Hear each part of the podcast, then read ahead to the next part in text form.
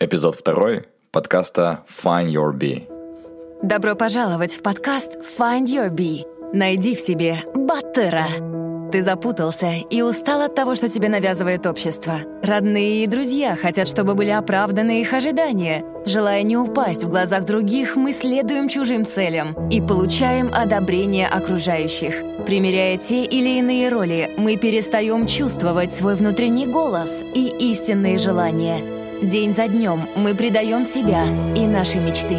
Наш подкаст для тех, кто хочет обрести внутреннюю свободу и посмотреть на жизнь под другим углом. Мы беседуем с разными людьми, теми, кто не принял правила игры нашей действительности и нашел путь к истинному «я» и своему счастью. Мы говорим о самопознании и разных возможностях для развития. Ты не один. Пора проснуться и найти в себе Баттера. Здравствуйте, уважаемые слушатели.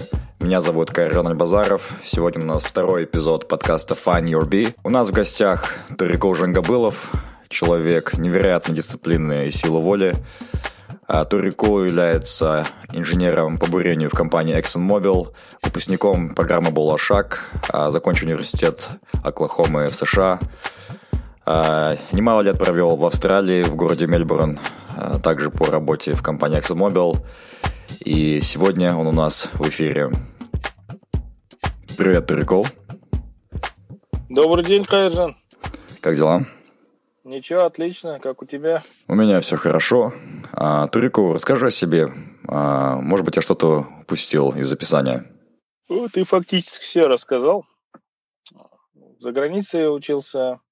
До этого в КТЛ учился, Казахский туристский лицей в Атрау. В 2005 году закончил, в 2006 за границу уехал. В 2010 закончил, вернулся, пару лет поработал в ExxonMobil здесь, на Кашаганском проекте.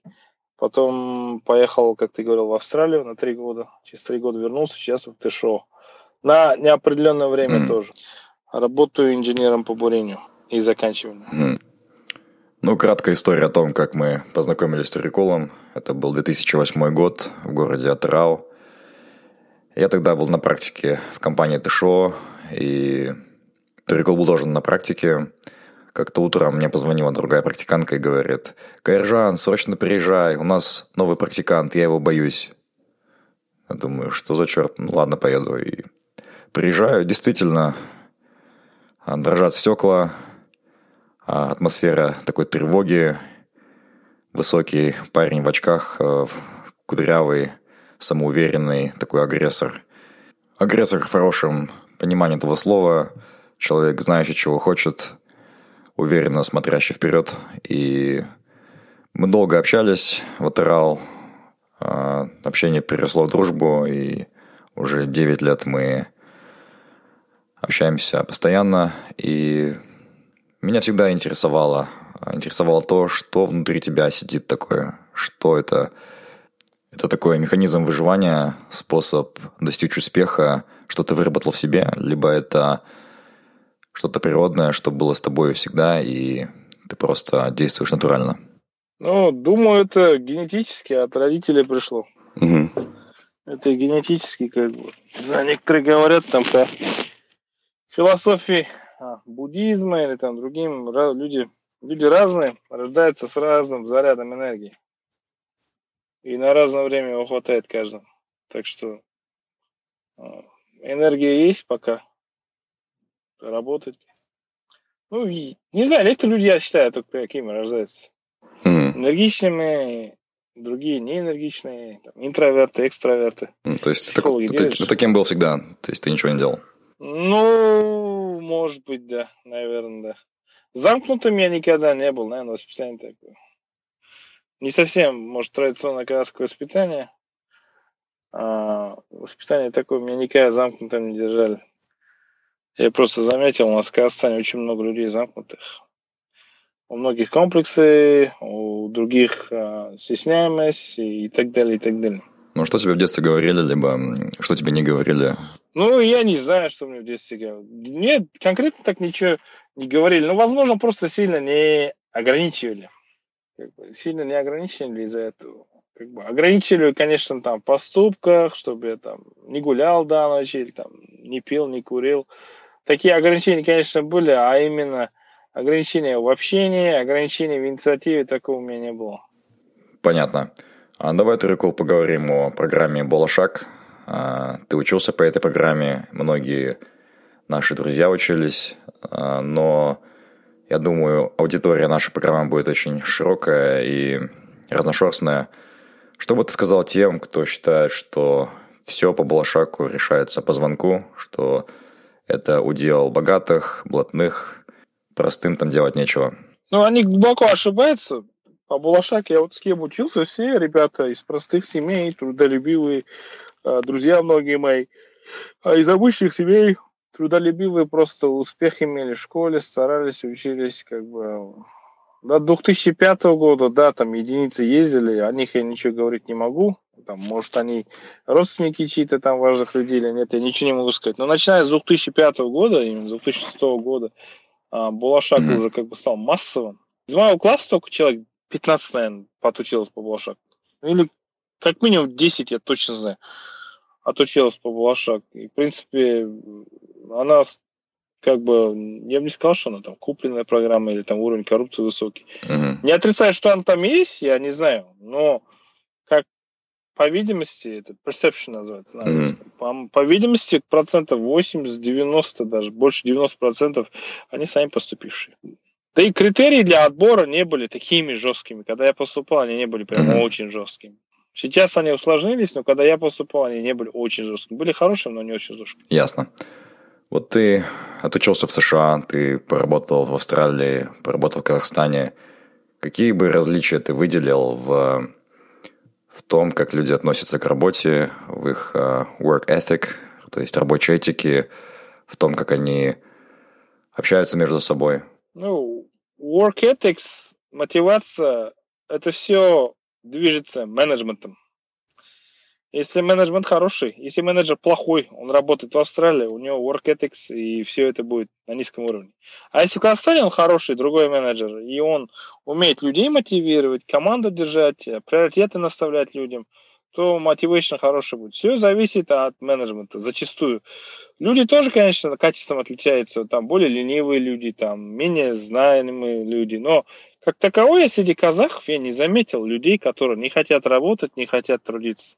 Казахов, я считаю, в основном, ну, если mm-hmm. даже с developed countries сравнивать, то есть работоспособность, интеллектуальный уровень, мы их не ну, можем. Почему мы там, где мы сейчас есть? Там они, где сейчас есть, ну, тем, во-первых, у нас страна молодая, во-вторых, у нас системные ошибки, я считаю, есть в правительстве везде, системные ошибки, угу. которые нуждаются в исправлении.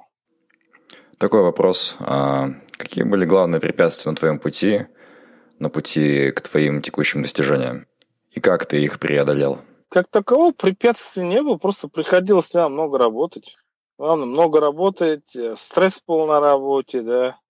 А, как бы за границей у меня был стресс, там, работы много, но все это преодолеваемо.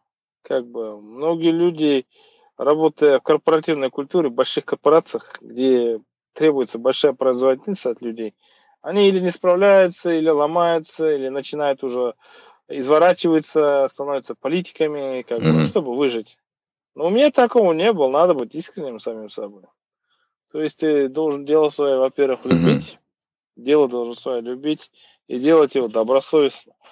А если ты будешь изворяться там, не делать добросовестно, э, свое дело, там, придумывать что-то, обманывать самого себя или других, я в этом смысла не вижу. Это пустая трата времени. Ну вот любовь к работе, которую ты упомянул, мне кажется, это очень редкая вещь в наше время. У многих любовь к работе, наверное, маскируется под желанием работать в хороших условиях, получать хорошую зарплату, соцпакет, э, быть в коллективе, не сидеть дома, самоутверждаться – социально? Вот что тобой движет? Ну, интерес. Зарплата тоже, конечно. Ну, во-первых, интерес. При такой же зарплате я могу с меньшим интересом работать, с таким же успехом. Но у меня есть интерес к работе. У меня есть желание, как говорят американцы, add value. Mm-hmm. То есть быть полезным на работе. Не просто свою работу делать, там, все сделал, что, а быть полезным, где бы ты ни был. Работе, коллективу, обществу, как бы я не знаю, люди разные просто по психологии, по менталитету, но и все считают, что там я никому ничем не обязан, я свою работу делаю, то есть и каждый так. Но это, кажется, такие факторы, такие высказывания, они только тормозят казахов. Тормозят, тормозят развитие кадров. Ну, работу любить надо и уважать других тоже коллег. В конечном итоге мы должны брать что-то с работы. Как бы друзей там находить, возможно, опыта набираться, какой-то скилл-сет брать, uh, умение какое-то, навыки брать, там, communication, technical skills, там, performance skills. Uh, такие вещи надо с работы брать. По большому счету мы все employee. Мы работаем на корпорацию, то есть ты маленький винтик в этой системе. Как, бы, как это так и нет, это многих людей демотивирует. Но оно не должно там демотивировать. Тем более, если ты молодой кадр. Ты молодой перед тобой вся жизнь. Как бы, учиться надо на работе. У коллег кто постарше и кто знает побольше. Остановись. Услышь себя и полюби себя. Find your bee – Подкаст о самопознании и личностной свободе. Подробнее на сайте findyourbee.com. В последнее время я часто слышу такие высказывания от а, наших соотечественников. А, нафиг работать на дядьку, на капиталистов. Вот если бы это было мое дело, я бы по-другому работал. И вот так они юзают компании, считая, что это западло работать на на капиталистов, на иностранные компании, вообще на, на кого угодно. Что ты можешь по этому поводу сказать? Ну, я с ними соглашусь. Это просто разница в том, тебе нравится или нет работа. Ты делаешь работу, корпорация развивается, и ты от этого удовольствие получаешь. Я людей патриоты видел в своей компании, которые рады, что компания где-то там нефтяной филд открыла где-то далеко. Ну, они э, радуют. Ну, в принципе, я тоже рад. Хотя я не являюсь а, акционером. Многие иностранцы, они являются акционером компании, которая... Я не являюсь акционером. Ну, как ты говоришь, э, спросил, типа, вот э, зачем на дядьку работать, все такое, но это, я считаю, зачастую это отмазка у людей. Mm-hmm. Ой, я не хочу на дядьку работать. Ну, а что ты тогда хочешь? Я ему в ответ скажу. Вот он скажет, я хочу бизнес. Ну, делай тогда бизнес. Но тебе нужны деньги, тебе нужен капитал. Чтобы какой-то существенный бизнес сделать, тебе нужен существенный капитал здесь. А нажить его как можешь? Работая, на, набирая опыт. Тот же самый опыт работы в компании ты можешь применить а, в своем личном бизнесе. Те же связи можешь даже использовать, если нажил, допустим. Ну, не знаю я, люди говорят, надо дядьку работать, что такое, зачем. Ну, тогда не работай, тогда иди домой, go home. Домой иди, если не хочешь работать. У меня более такой капиталистический склад ума настал, наступил. Зачастую заметил, что люди в Казахстане, они как бы не хотят ничего лишнего делать, не хотят то делать, не хотят все делать. Ну, мотивации нет, или я не знаю чего. Мотивации нет, наверное, скорее всего. Меня, я стараюсь дать мотивацию людям. Так, ты так не говори, зачем, ты же молодой, все такое. Из-за чего? Из-за того, что как бы қазақша сөз бар у многих. Күнкөріс – это э, грань выживания у многих людей. У них зарплаты хватает до следующей зарплаты. То есть э, у него нету ни накопления, ни инвестиций, ни капитала никакого, ни активов. Э, у многих людей как бы это, это сложно мотивироваться и жить хорошо. Ничего тебя не мотивирует. Все, все, что ты вкалываешь, все это уходит в тот же день. Вот это вот, вот это вот сложно. Вот, это, вот этим людям действительно в жизни сложнее, чем, допустим, мне или там или другим людям, у кого там зарплата там получше. Ну, кому удается экономить? Еще знаю, что может демотивировать в Казахстане. Это у нас, допустим, человек получил хороший диплом, хорошее образование имеет, он зарабатывает свои полторы-две тысячи долларов в месяц и копит на что-то. И тут какой-нибудь приходит парень вообще без образования, какой-то левый, может быть, купленный диплом, но наглый, самоуверенный и рубит бабло, да, то есть какие-то схемы, откаты, и демотивирует. Тут, допустим, в Дании здесь невозможно никакой получить шорткат, никакой байпас. Ты делаешь все от А до Я, и все знают, что это единственный возможный путь, альтернативы нет. Надо работать упорно, и все будет хорошо. основная масса людей, кто без образования там поднялся или что, ну, основная масса, естественно, индивидуумы, редкие. Основная масса людей поднялась за счет чего? За счет влияния, за счет э, продуктов э, работы, движения своих родителей или родных. Основная масса, так, я скажу, сколько там бизнесменов знаю, э, сколько людей, у кого есть существенный капитал, там какие-то строительные компании или еще что-то. Они в основном поднялись за движение своих родителей. Ну, не обязательно родители. Многие же у нас э, приезжают, э, сами всего достигают за счет откатов, тендеров, взяток, известный путь. И все нормально. Это меня не, не, домити, не демотивирует. Меня как бы финансово, конечно, волнует. Мне хотелось бы иметь побольше зарплаты, побольше денег, но это не самое главное. Я хочу профессионалом быть. Ну, у меня приоритеты такие, я хочу быть профессионалом быть. Я считаю, что в Казахстане очень мало профессионалов. У нас, ну, бизнесмены это все хорошо, конечно, рабочие места создают, все такое, но если все будут бизнесменами, у нас страна большой базар превратится. Которые будут э, приходить, э, другие нефтяные компании, там, э, ресурсы добывать и уходить. Потому что эти же самые бизнесмены, они, ну, денег у них много, но они не профессионалы. Они не профессионалы, они просто торгаши, барыги. По большому счету, они торги, барыги, торгаши. А нам в стране, я думаю, нужны профессионалы. Чтобы, чтобы уверенным быть в своих возможностях. Многие бизнесмены плохо спят, потому что они не совсем уверены. В завтрашнем дне там будет у него сделка или нет, что случится. А если ты профессионал, хоть даже без денег, как бы, если у тебя здоровье есть, ты работу найдешь. Ну, нашей стране нужны профессионалы, просто я так считаю. Архитекторы, инженеры, врачи, деятели культуры. Нужны профессионалы. А то мы, как страна, как народ, одни как торгаши можем, допустим, Ливан, страна такая, там в основном за счет бизнеса люди живут. Ну, посмотреть на страну, там 5 миллионов народ живет в самом Ливане, за, за границей диаспора живет 15 миллионов. Я не хочу такого будущего в нашей стране. Я хочу, чтобы мы сами были self-contained. То есть своими же ресурсами сами управляли, своими деньгами сами управляли, сами все сами развивали. Ну, в пример я могу Австралию, допустим, дать. Они как бы от доллара зависят, но у них есть все свое производство, свои инженеры, свои компании, свои даже мелкие IT-компании. Все есть свое. Даже космическая отрасль есть мелкая. Хотя население у них там не, не намного больше, чем в Казахстане, там 22 миллиона. Так вот, ну это мое сугубо личное мнение, как бы у меня цели другие там, у других людей другие цели. Хотят побольше капитала иметь, побольше денег иметь, но все так хотят. Какие у тебя цели?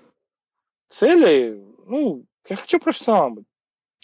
Пока чувствую себе карьерный рост. Хочу карьерности, хочу иметь профессиональный рост. Пока меня это мотивирует. Пока у меня есть мотивация, пока мне хочется идти на работу в 6 утра. Пока это у меня есть, я это хочу делать. Если это у меня не будет. Если это у меня пропадет, то я задумаюсь над другими. Профессионально, как бы, рост, знаниями, мне это нравится. В конце концов, за счет бизнесменов, за счет всего, за счет торгашей, нашей стране уже много этих бизнесменов, движников всяких, но мы же на месте топчемся. Даже вниз сидим, наверное. Так вот. Да. Такой вопрос. А, считается, что зарубежное образование, заграничные стажировки, а, работа за рубежом – все это ключ а, к эмиграции, это шанс закрепиться в чужой стране, уехать из Казахстана. И я сам возвращался в Казахстан дважды, сначала из Франции, потом из США. Сейчас я, правда, тоже за границей – в Дании, но мысли остаться тут надолго, навсегда у меня нет. Каковы у тебя были причины вернуться из США, потом из Австралии? А, что бы ты сказал тем, кто хотел бы уехать из страны навсегда? Это личный выбор каждого человека.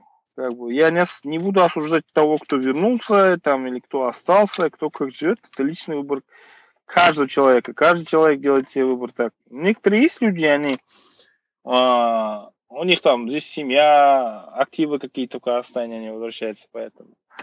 У других людей ничего нет в стране, их только обобрали. У, у них одни разочарования в жизни. В личной жизни одни разочарования, по работе разочарования. Эти люди, конечно, не хотят возвращаться. Если у них совсем другое начало в другой стране.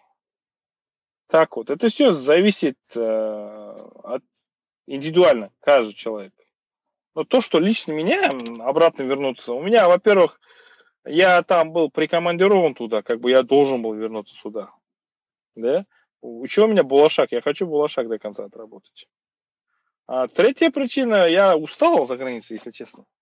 Когда ты за границей работаешь э, на большие корпорации, то есть и выходные приходится работать, и день и ночь приходится работать, как бы устаешь там за границей жить. Серьезно, а здесь вот Ватерал не так? Ватерал не юзают людей? Ватерал нет поменьше. Они уже как бы не могут тебя там на той стороне как бы закон есть, они стараются не грузить тебя так. Потому что они знают, что ты мало получаешь. Да. Ну, мало по сравнению с ними. Ну, да. Поэтому они стараются как бы так много работать. Ну, дают работу, работа есть, просто это все зависит, как ты ее исполняешь. За мои 7-8 рабочих дней, часов, то есть я успеваю. Иногда редко бывает не успеваю, не успеваю, но это редко. А вот за границей, когда работаешь э, в больших проектах, там бывает, что ты, какой бы ты продуктивно не был, ты за 7-8 часов работу не закончишь. Тебе придется оставаться после работы, выходные работать и так далее. Ну, видишь, ты работал в компаниях с американскими ценностями, в американских компаниях, ну, допустим, в Скандинавии, ну и в целом в Европе все-таки больше преобладает work-life balance, такая ценность.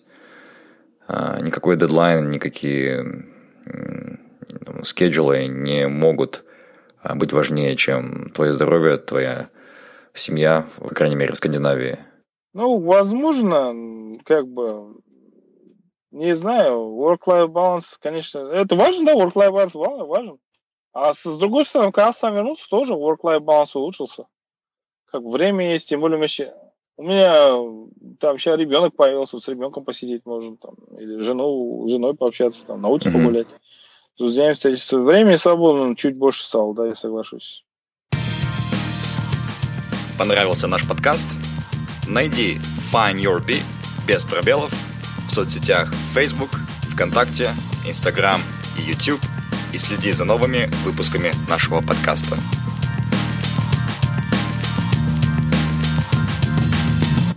Ну а теперь перейдем к блиц-вопросам. Дурикул нужно отвечать максимально коротко – и первый вопрос такой. Что бы ты посоветовал молодым парням или девушкам, нашим соотечественникам, которые чувствуют, что они зашли в тупик, что они потеряли ориентиры и на самом деле даже не знают, чего они хотят от этой жизни? Что бы ты им посоветовал? Ну, постараться, ну, если такого нет рядом человека, которому посоветовать, родительским советом прислушаться – людям, кто уже жизнь как бы прожил, видел. У нас у казахов не зря люб, этот, уважают людей постарше. Ну, советам прислушиваются старших людей, я бы, я, я так сказал бы.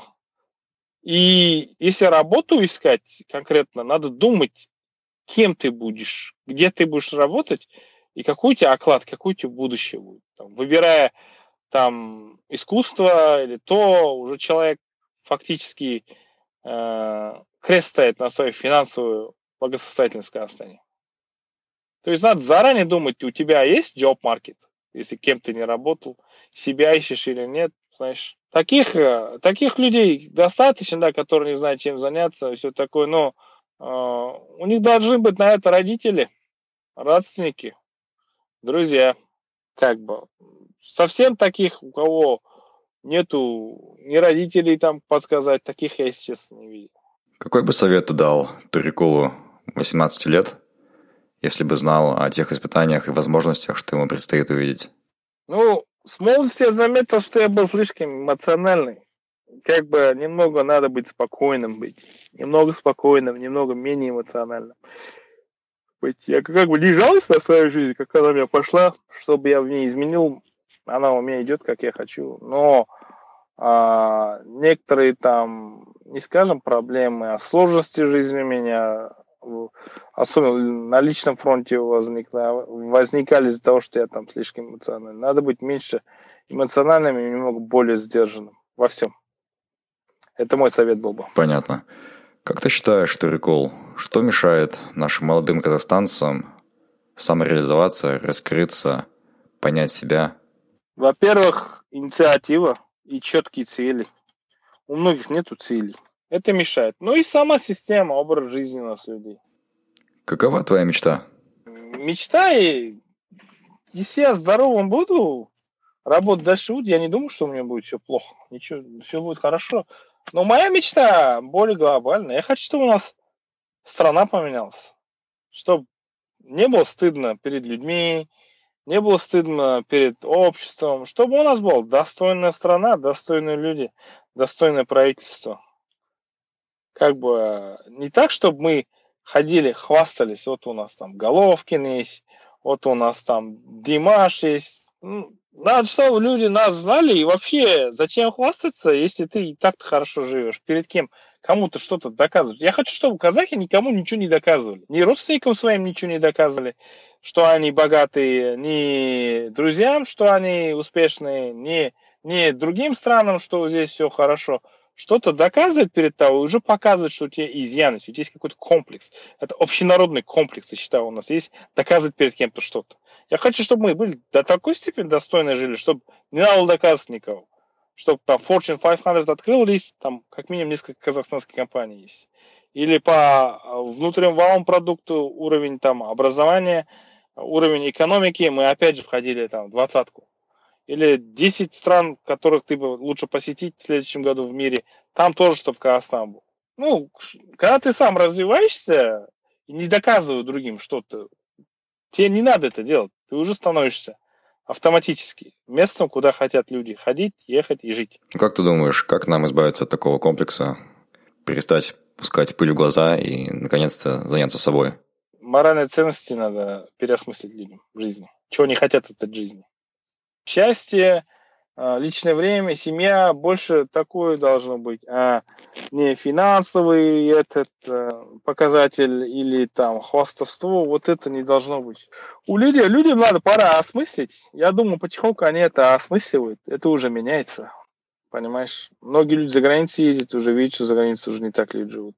Ну, более попроще жить. Это, это время займет. Это время займет. Как мы экономически лучше станем, показатели у нас экономические, зарплаты у нас средние вырастут, я думаю, к этому придем. Я тебе как пример могу сказать. 80-е, 70-е годы люди у нас очень много алкоголя. Пили, пили все время. Когда возможность сесть по подъездам, пили по гостям, водку, там, паленое, не паленое. А сейчас уже люди уже так не пьют. Знаешь почему? Потому что у них появился достаток. Они могут уже водку в любой момент себе купить, алкоголь позволить в любом магазине. Это достаток. Ты себя так не ведешь когда у тебя это уже есть. Пойми. А когда у тебя будет там, у страны будет финансовое благосостояние, стабильность, медицина на хорошем уровне, образование, у тебя уже не будет комплекса доказывать другим, что ты кто-то. Этого надо добиваться. Это все, остальное все это отстань сам по себе. И люди, я думаю, мне кажется, меньше будут хвастаться то и делать. Если все нормально жить начнут, у всех будет доступ к хорошей базе медицины, а, доступ к хорошему образованию – и правительство вот без коррупции работать, мне кажется, это главный фактор. Но еще, возможно, национальная идея. Сейчас идут разговоры по нашему любимому каналу Хабару про национальную идею и все такое. Но это тоже хорошая тема, но это не тем чиновникам говорить, учить нас по национальной идее, у которых там заводы, холдинги на родственниках висят, у самих там офшорные счета на Кайманах не этим людям национальную идею придумывать. Для этого должны другие люди этим заниматься. Ну, то есть ты оптимист, да? Ты думаешь, все будет при нашей жизни? Ну, нет, я хочу, это мечта моя. Я не могу сказать, что это будет. Мне кажется, по вере в будущее страны среди населения можно также судить по новому тренду. Сейчас модно рожать детей в Штатах среди некоторых казахстанцев, и чтобы человек получил паспорт при рождении, и затем дать ему лучшее будущее.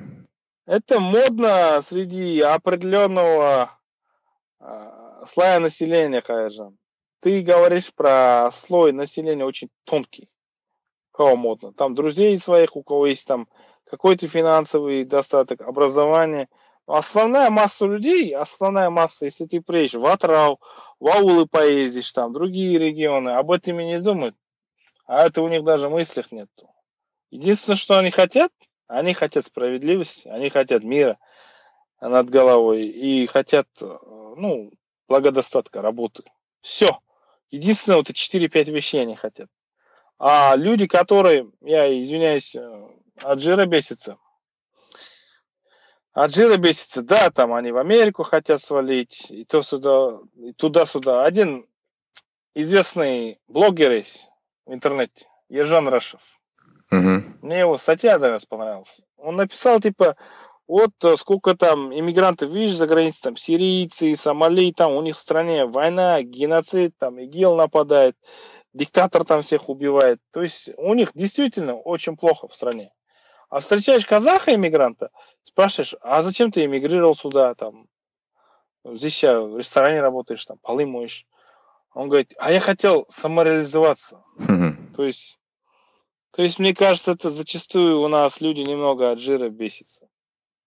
Мне кажется, такой стереотип у казахстанцев, что за рубежом все хорошо, все богато. Ну, пойми, основная масса народа у нас даже об этом не думает. Ты просто не знаешь, а, как бы, ты всю страну не видел, а, везде не был. А я людей разных встречал. Там, кто за 60 тысяч тенге живет, я встречал.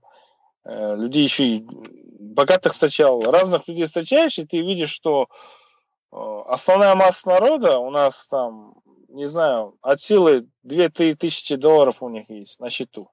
Больше у них денег нету. Это еще хорошо. Основная масса народа у нас живет от зарплаты до зарплаты. Я это не вру. Ну, поэтому и хотят уезжать они. Ну, не знаю, уезжать, не уезжать. Э, я не думаю, что они за это хотят уезжать. Они хотят просто благодостатка себе. Там ехать в Америку рожать, это уже, мне кажется, э, креативность э, молодого поколения именно, продвинутого поколения. Вот это креативность такая. А основная масса, я просто не хочу подумать, чтобы слушатели думали, что все, все люди у нас такие. Нет, все люди не такие. За границу свалить хотят в основном только кто интеллигентная масса, ну и желающие. Из интеллигентной массы, у кого там работа есть, скиллсет какой-то, в основном такие. А у кого нету там из простых семей, из простых аулов, они хотят, допустим, у них цели попроще там, к следующему году там дом построить, крыши закрыть, там, машину кредит заплатить и все такое. Это для них глобальные цели. Дальше этого не видят, потому что у них возможности такие. Ну, последний вопрос, такой, может быть, на более позитивной ноте. А, как ты относишься к творчеству МС Салаубека? Агада Магада. Жламана Камана Камана Сет. Жламана Камана Омана Сет. Я увидел недавно.